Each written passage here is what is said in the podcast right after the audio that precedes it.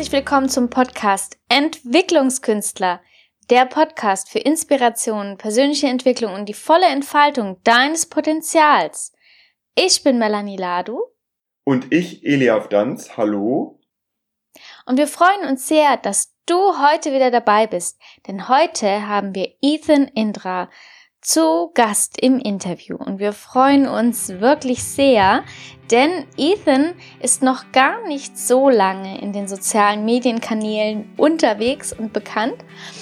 Aber hier im Entwicklungskünstler Podcast haben wir ihn exklusiv für euch im Interview und beantworten damit die Frage, warum ist Ethan denn so spannend? Ja, kennengelernt haben wir Ethan bei der Entrepreneur University, wo Eliaf und ich als Influencer eingeladen waren. Und das war wirklich unglaublich. Das möchte ich ganz kurz erzählen an der Stelle, bevor ihr dann das Interview, äh, zumindest den ersten Teil hören dürft. Es war kurz vor der Mittagspause und es waren schon einige Speaker vor Ethan. Und ihr könnt euch vorstellen, die Mägen haben geknurrt. Es war Unruhe im Saal. Alle wollten langsam eine Pause, was trinken. Und dann kam Ethan auf die Bühne und ähm, das war wirklich unglaublich, wie er es geschafft hat, 5000 Menschen in so einen tiefen Frieden, in so eine Ruhe zu bringen, wie, wie alle hingen an seine Lippen und an seiner Geschichte, wie er als Kind aus, ähm, mit seinen Eltern aus Sri Lanka vor dem Bürgerkrieg geflohen ist, wie er dann ab dem 13. Lebensjahr mitgeholfen hat, die Schulden seiner Familie abzuarbeiten. Ja, und inzwischen ähm, Gründer einer wundervollen Stiftung ist, die sich darum kümmert, äh, benachteiligten Kindern bei der Ausbildung zu helfen. Er ist Autor des Buches Ei, sehr empfehlenswert, und Speaker in ähm, weltweit gebucht.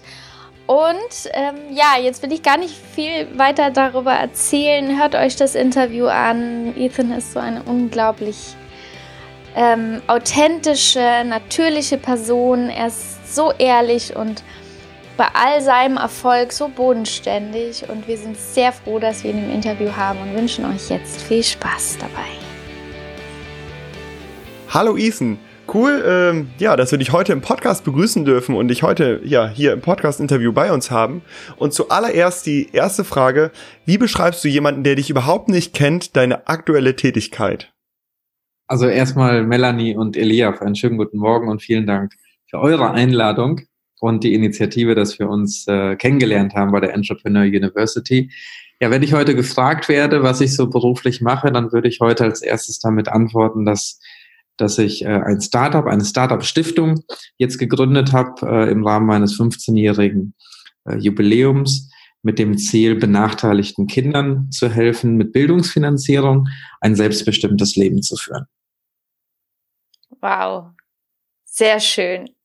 Ist das das Einzigste, was du gerade ähm, tust? Oder hast du noch andere berufliche ähm, Einnahmequellen, sage ich jetzt mal?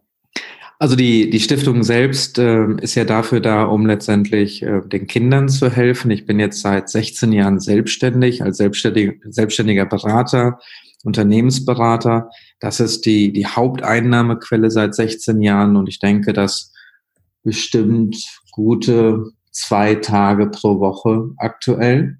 Ja, zwei Tage pro Woche bin ich mit den Firmenkunden beschäftigt, mit den gut 250 äh, Kunden, die ich jetzt in den ersten 16 Jahren aufgebaut habe. Cool. Mhm. Und ähm, wie berätst du da die Leute? Also in was für einem Kontext äh, machst du das? Also im Wesentlichen haben die Kunden drei Pain Points. Also entweder haben sie Kopfschmerzen, Bauchschmerzen oder Durchfall. Das ist so der, der Bedarf und äh, es geht in der Regel um Mitarbeitergewinnung, also das Thema Recruiting, qualifizierte neue Mitarbeiter gewinnen, also Executive Search. Also heute geht es im Wesentlichen um Mitarbeiter, die so zwischen oder Führungskräfte mit einem Einkommen zwischen 60 und ähm, 250.000 Euro, also sogenannte White Collar Mitarbeiter. Ähm, das zweite Thema ist das Thema Neukundengewinnung. Also wie können wir ganz auf den Punkt neue Kunden gewinnen? Und das Dritte, was jetzt neu dazugekommen ist durch einen Kunden und Kooperationspartner, ist so die Entwicklung von neuen Geschäftsmodellen, um sich für die Zukunft sich einfach noch besser aufstellen zu können. Das sind so die drei Pain Points, die die Kunden haben, die uns auch entsprechend beauftragen. Mhm. Und ähm, du äh, coachst dann eher Einzelleute, also dann wirklich Führungskräfte oder machst du das, machst du dann Trainings mit ganzen Gruppen? Wie sieht das aus? Also ich sag mal vom, vom Einzelunternehmer äh, bis hin äh, zu den größten DAX-Konzernen, die wir haben, äh, sind alle vertreten. Mhm. Dazwischen sind auch ein paar mittelständische Unternehmen, ein paar Familienunternehmen. Also jetzt in den 16 Jahren hat sich wirklich alles sich ergeben, ja. Ah, okay. Zielgruppe, ja. Mhm. Und mit der Stiftung, die du gerade erwähnt hast, ähm, dass ihr benachteiligte Kinder fördern wollt, sind das benachteiligte Kinder irgendwo in der dritten Welt? Sind die hier in Deutschland ähm, oder wo auch immer? Also was ist da so äh, bei den Kindern eure Zielgruppe? In unmittelbarer Nachbarschaft, das heißt ja so schön, ähm, fang sozusagen ja äh, immer in deiner nächsten Nähe an. Also die ersten zwei Kinder, die wir hier ganz konkret in, in Wien haben, sind zwei Kinder, die ähm, keine Eltern haben, wo uns aber die Schuldirektorin beziehungsweise die Lehrerin äh, uns entsprechend ähm, also dafür bürgen, dass die beiden halt äh, super Potenzial haben, Pilot beziehungsweise Mediziner zu werden. Und das sind jetzt die ersten zwei Kinder und das Ziel ist, bis 2025 auf mindestens 250 Kinder in der Förderung zu kommen, weil ich aus dem Nichts sozusagen nach 15 Jahren Selbstständigkeit auf 250 Kunden gekommen bin und für die nächsten Jahre mir vorgenommen habe, okay, wenn, wenn ich mal mindestens das Gleiche schaffe in Form von geförderten Kindern, dann ergibt das für mich deutlich mehr Sinn für die nächsten Jahre und Jahrzehnte. Mhm. Sehr schön. Cool. Du hast es gerade schon so ein bisschen angedeutet, aber trotzdem noch mal ganz konkret, was sind so, jetzt gerade auch vielleicht auf deine beiden unterschiedlichen Tätigkeitsfelder bezogen, was ist die ähm, Vision für dich dahinter? Was motiviert dich da jeden Tag, ja, diesen Tätigkeiten nachzugehen? Also sowohl den Kindern zu helfen, als auch ähm, in der Form der Unternehmensberatung tätig zu sein, wie du es bist. Also grundsätzlich, ich habe ja diese Frage auch äh, gestern nochmal gelesen. Also grundsätzlich so die tägliche Motivation ist natürlich äh, mir immer bewusst zu machen, ich lebe noch, mhm. ich darf gesund sein und das ist für mich auf jeden Fall schon mal Motivation genug. Äh, darüber hinaus ist natürlich die ähm, Unternehmensberatung oder die Selbstständigkeit, das ist eine Einnahmequelle, damit äh, ernähre ich meine Familie, damit äh, finanziere ich Projekte, damit finanzieren wir äh, eben auch jetzt letztendlich die Stiftung. Ähm, da bin ich auch committed mit meinen Kunden, also seit 16 Jahren wenn ich mich für Kunden entscheide und ja auch umgekehrt, wenn, wenn Kunden sich ja letztendlich für mich sich entscheiden, dann gehst du ein Commitment ein. Und dieses Commitment, diese Verpflichtung ist definitiv ähm, eine Motivation, die gemeinsamen Ziele zu erreichen, äh, die wir uns da gesteckt haben. Und in der Stiftungsarbeit, in der mit den Kindern, ist natürlich die Motivation, dass ich schon ab und zu daran denke, wie es bei mir selber einmal war, was mir gefehlt hat und was mir am Ende des Tages ja auch geholfen hat, dass es bei mir am Ende auch ein Happy End geworden ist. Die täglichen Gespräche auch mit meiner, unserer Tochter zeigen mir immer wieder, oder auch wenn ich mit den Kindern, also mit den beiden Kindern letzte Woche jetzt auch wieder zusammengesessen habe, sehe ich ja, was denen fehlt. Und da einfach für diese Kinder da zu sein und äh, dieses Vorstellungsvermögen zu sagen, okay, eines Tages äh, steigst du halt in einen Flieger und das Stiftungskind fliegt diesen Flieger ähm, ich bekomme einen Herzinfarkt und gleichzeitig kommt dann halt das andere Kind als Arzt, ja, und wiederbelebt mich. So, das ist schon einfach eine Vorstellung, äh, wofür, wofür es sich lohnt, ein bisschen mehr zu tun, äh, als es vielleicht heute noch notwendig ist. Mhm. Mhm. Und ähm, du hast gerade eben ein gutes Stichwort geliefert, und zwar, ähm, wo du gesagt hast, es war bei dir selber auch mal ganz anders. Und bei uns in unserem Podcast ist es immer wichtig, ähm, ja so ein bisschen zu erfahren, wo ähm, ja unsere Podcast-Gäste hergekommen sind, wie so deren Kindheit äh, abgelaufen ist. Und da würde ich dich bitten, dass du uns mal so ein bisschen kurz so über auf einen kleinen Schwenk mitten deine Kindheit nimmst und uns so ja so ein bisschen erzählst, wie ist der kleine Ethan aufgewachsen, ähm, wie ist dir da so in deiner Kindheit ergangen?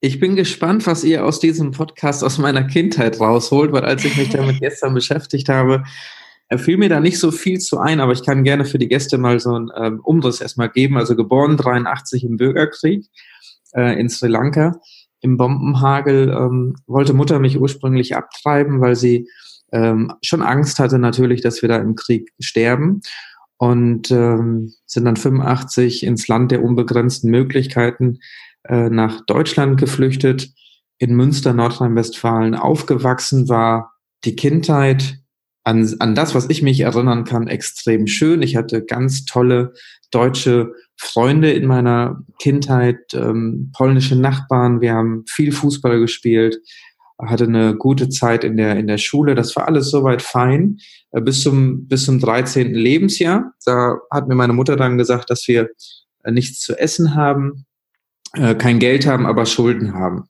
Und das war schon ein, ein Punkt, wo die Geschichte sich irgendwie anders entwickelt hat, als ich es mir selbst äh, gewünscht hätte, weil ich dann angefangen habe äh, zu putzen, zu arbeiten, hatte insgesamt zwölf Nebenjobs, äh, unter anderem halt eben das Klassenzimmer putzen.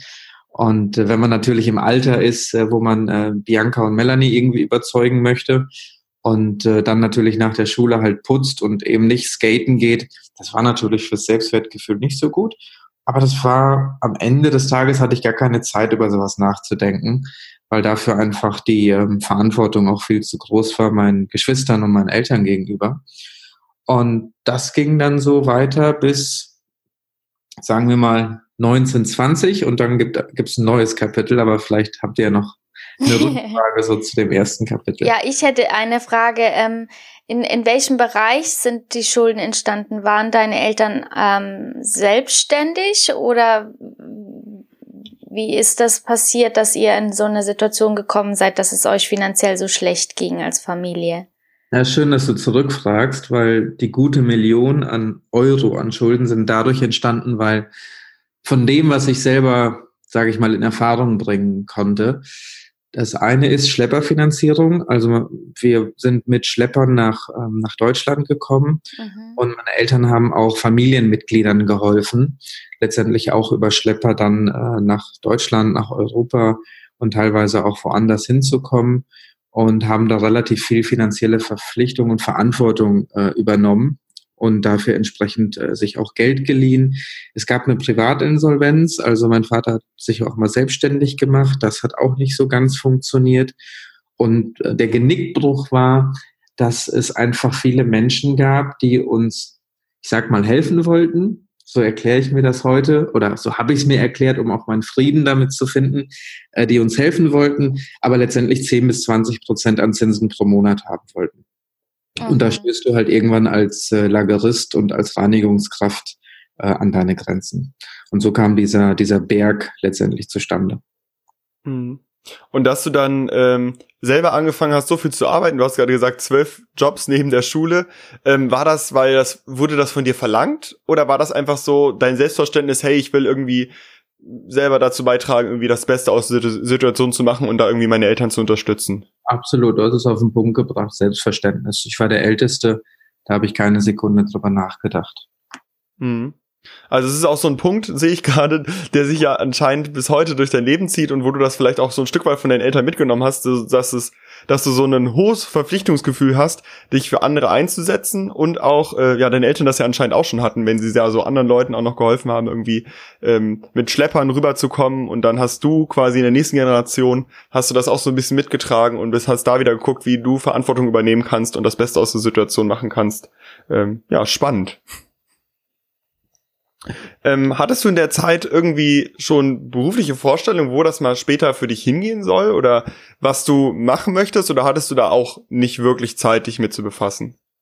Doch, ähm, eine schöne Frage. Mir kam ein Bild ähm, vor Augen, das habe ich auch in mein Buch reingedruckt. Das ist das Bild, wo wir, ich glaube, in der neunten Klasse waren wir, hatten wir einen Tag der Orientierung und waren beim Arbeitsamt und konnten uns da mit diversen Ausbildungsgängen uns auseinandersetzen. Und ich hatte mich an dem Tag dann äh, verkleidet, in Anführungsstrichen. Also ich hatte dann zur Jeans, äh, hatte ich ein Jackett von meinem Vater an, mit Hemd und Krawatte, Turnschuhe, stand vor einem Mercedes, hatte ein, äh, hatte einen Notizblock in der Hand, ähm, mir das Handy vom, äh, wir hatten einen Freund in der Klasse, Vater Unternehmer, der war der Erste, der ein Handy damals hatte, Nokia, ich weiß gar nicht, 3200 oder so. Das hatte ich dann am Ohr und hatte, hab so ein Foto machen lassen, ich sag mal, von einem Manager. und, also Manager, das ist so der Ausdruck, der mir irgendwie einfällt. Also irgendwie wichtig und Reisen und Mercedes und so. Und das war schon etwas, was ich mir da sicherlich äh, vorgestellt habe. Hm. Und was für, ähm, also was hast du dir dazu vorgestellt? Warum war dir das in dem Moment ein wichtiger Wert? Weißt du das noch? Oder war dir das eine wichtige Position, wo du gesagt hast, das will ich später mal einnehmen? Sicherlich, äh, sicherlich, weil ich ja, ja da auch schon in der Phase war mit äh, entsprechend vielen Nebenjobs. Ich denke, mein Bild war, also wenn du Manager bist und wenn du einen Anzug trägst und wenn du einen Geschäftswagen fährst, dann wirst du voraussichtlich auch das Geld verdienen, was einfach mhm. notwendig ist, um den Verpflichtungen schneller nachkommen zu können. Mhm. Mhm. Und wie ging es dann weiter? Ähm, ähm, ja, irgendwann hast du nicht mehr zwölf Nebenjobs gemacht. Was waren da so die nächsten Schritte, wie du quasi da rausgekommen bist? Oder hast du da wirklich geschafft, deine ähm, ja, Familie da so ein bisschen zu supporten und zu unterstützen?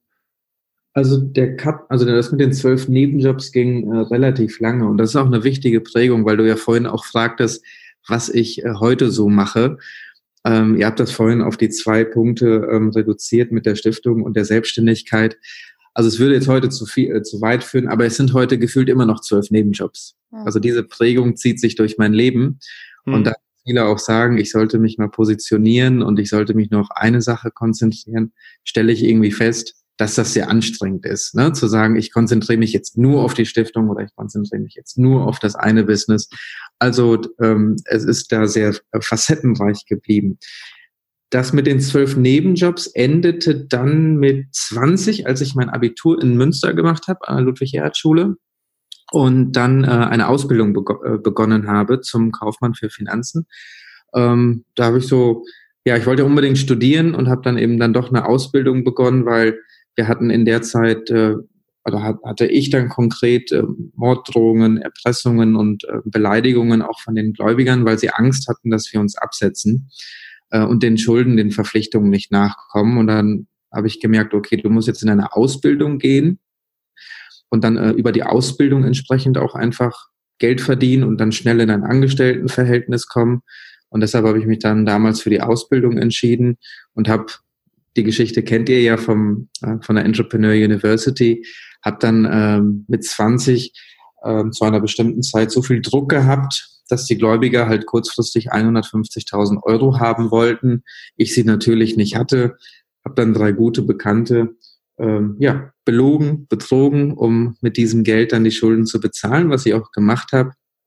Nur mit dem Ergebnis, ähm, dass ich dann mit der Staatsanwaltschaft zu tun hatte, äh, für ein Jahr ins Gefängnis sollte, dann glücklicherweise drei Jahre auf Bewährung bekommen habe und dann ohne Ausbildung, also ich wurde ja sofort gekündigt von der Ausbildung, äh, dann sozusagen äh, komplett mit leeren Händen dastand. Hm. Wow. Wahnsinn. Du erzählst das so ganz locker daher jetzt, bist ja jetzt auch aus einer ganz anderen Perspektive. Aber ähm, ja, wie hast du das in dem damals wahrgenommen? War das wirklich so, also bist du jemand, der da einfach so, sag ich mal, so ein bisschen so einen Filter hat und damit relativ, also das relativ gut so ein bisschen von sich abschirmen konnte, oder hatte ich das so richtig stark belastet, weil so ähm, ja so Drohungen kriegen, eine Million Euro Schulden, die man irgendwie versucht mit aufzubauen, mit der Staatsanwaltschaft zu tun zu haben, das klingt schon alles nach ganz schön ja ganz schön krassen Sachen. Ja, ich, ich kann und ich will natürlich auch heute ganz entspannt darüber reden, weil ich es nicht nur, weil ich es ja erstens verdrängt habe, all das, was da so passiert ist in meinem Leben. Und ich denke, dass ich das gut einfach auch über die letzten Jahre hinweg gut verarbeitet habe, um mich nochmal wirklich den, ähm, der Vergangenheit mich einfach nochmal gestellt habe, mich damit auseinandergesetzt habe. Deshalb kann ich da heute, äh, denke ich, sehr entspannt darüber reden und habe ja auch diese Entscheidung bewusst äh, getroffen, darüber zu reden damit man äh, daraus gegebenenfalls auch lernen kann.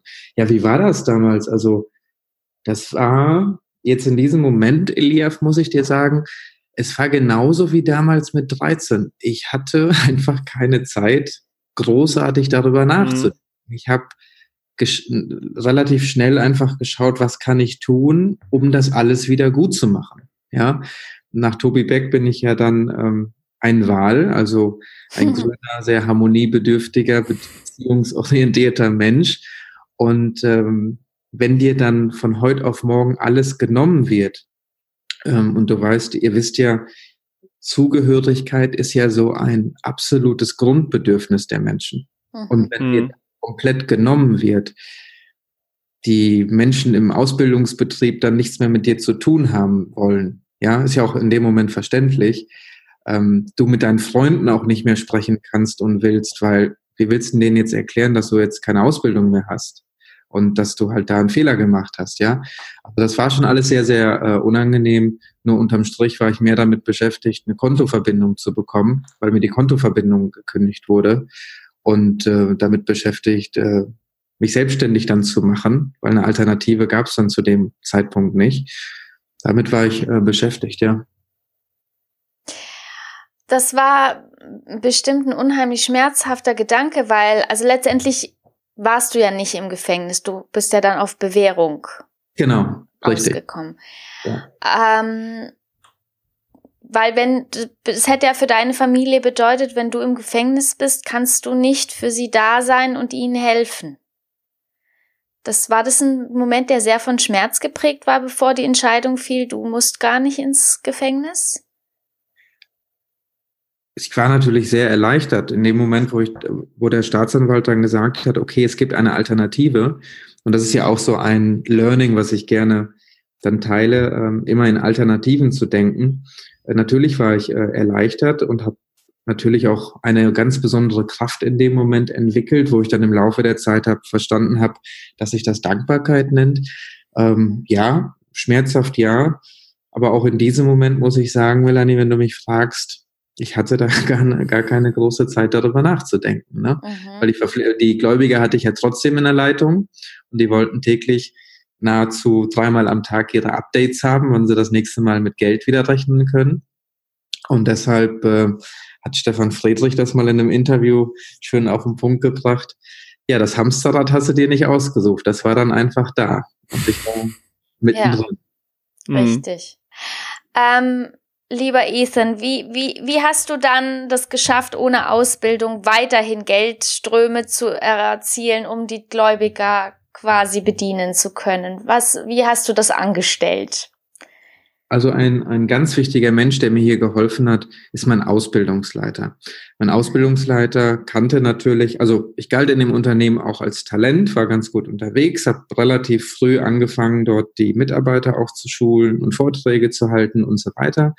Und mein Ausbildungsleiter kannte meine Fähigkeiten und Talente, speziell was meine Kommunikationsfähigkeit angeht, also auf Menschen zugehen, zu mhm. überzeugen, Termine vereinbaren, äh, telefonieren. Ich hatte unter den zwölf Nebenjobs auch einen Job im Callcenter, deshalb war ich es gewohnt zu telefonieren. Deshalb liebe ich es auch mit euch zu telefonieren. ja, das ist wirklich schön.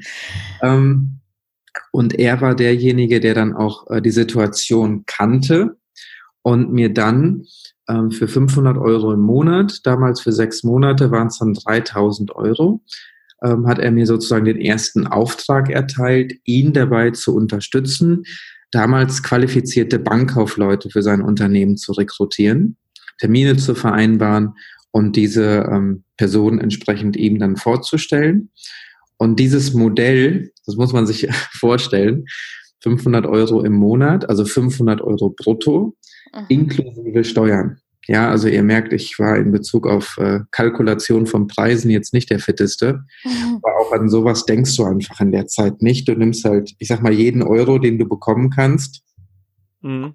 tust dann alles, ähm, was du letztendlich dafür tun kannst. Und dieses Modell, dieses 500-Euro-Modell, habe ich dann letztendlich erweitert und dann weitere Kunden letztendlich akquiriert, wie dann auch eine große deutsche Bank damals aus Frankfurt, wo ich eine Anzeige gelesen habe, dass die entsprechend auch Mitarbeiter suchen. Und dann habe ich da angerufen bei dem äh, Geschäftsführer und mich dort vorgestellt. Und das war dann der nächste Auftrag. Das war kein 500 Euro Auftrag, sondern das war dann damals schon der erste fünfstellige Auftrag. Und so hat sich das Schritt für Schritt ähm, sich weiterentwickelt. Nur, das habe ich auch bei meiner Weltpremiere ähm, hier in den Pro7 äh, Filmstudios, TV-Studios äh, gesagt, weil mein Ausbildungsleiter auch da war. Hm.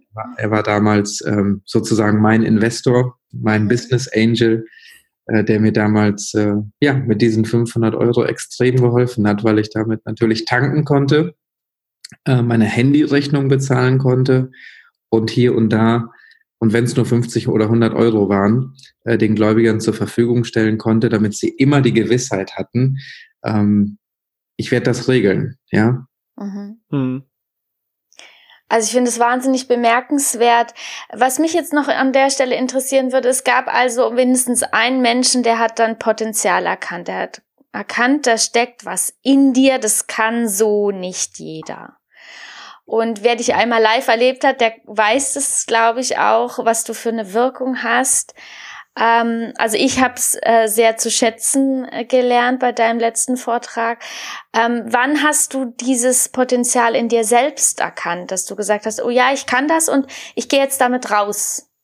Und ich, ähm, ich, ich ähm, versuche, den, für die Leute einen Mehrwert zu erzielen, aber auch dafür, für mich selber dann was zu, zurückzubekommen.